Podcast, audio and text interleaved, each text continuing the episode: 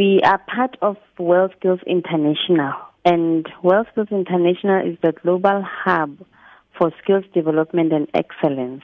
Through international cooperation and development between industry, government, organizations, and learning institutions, it promotes the benefits of and need for skilled professionals through grassroots community projects. Basically, WorldSkills South Africa is part of the WorldSkills International body, whereby, like your Olympics, you we, we select first our um, candidates from colleges, from the college level, because they would then compete in 22 skill areas, and then from the colleges, then they go to compete on a provincial level, where all the winners from the colleges would then compete amongst each other in the province.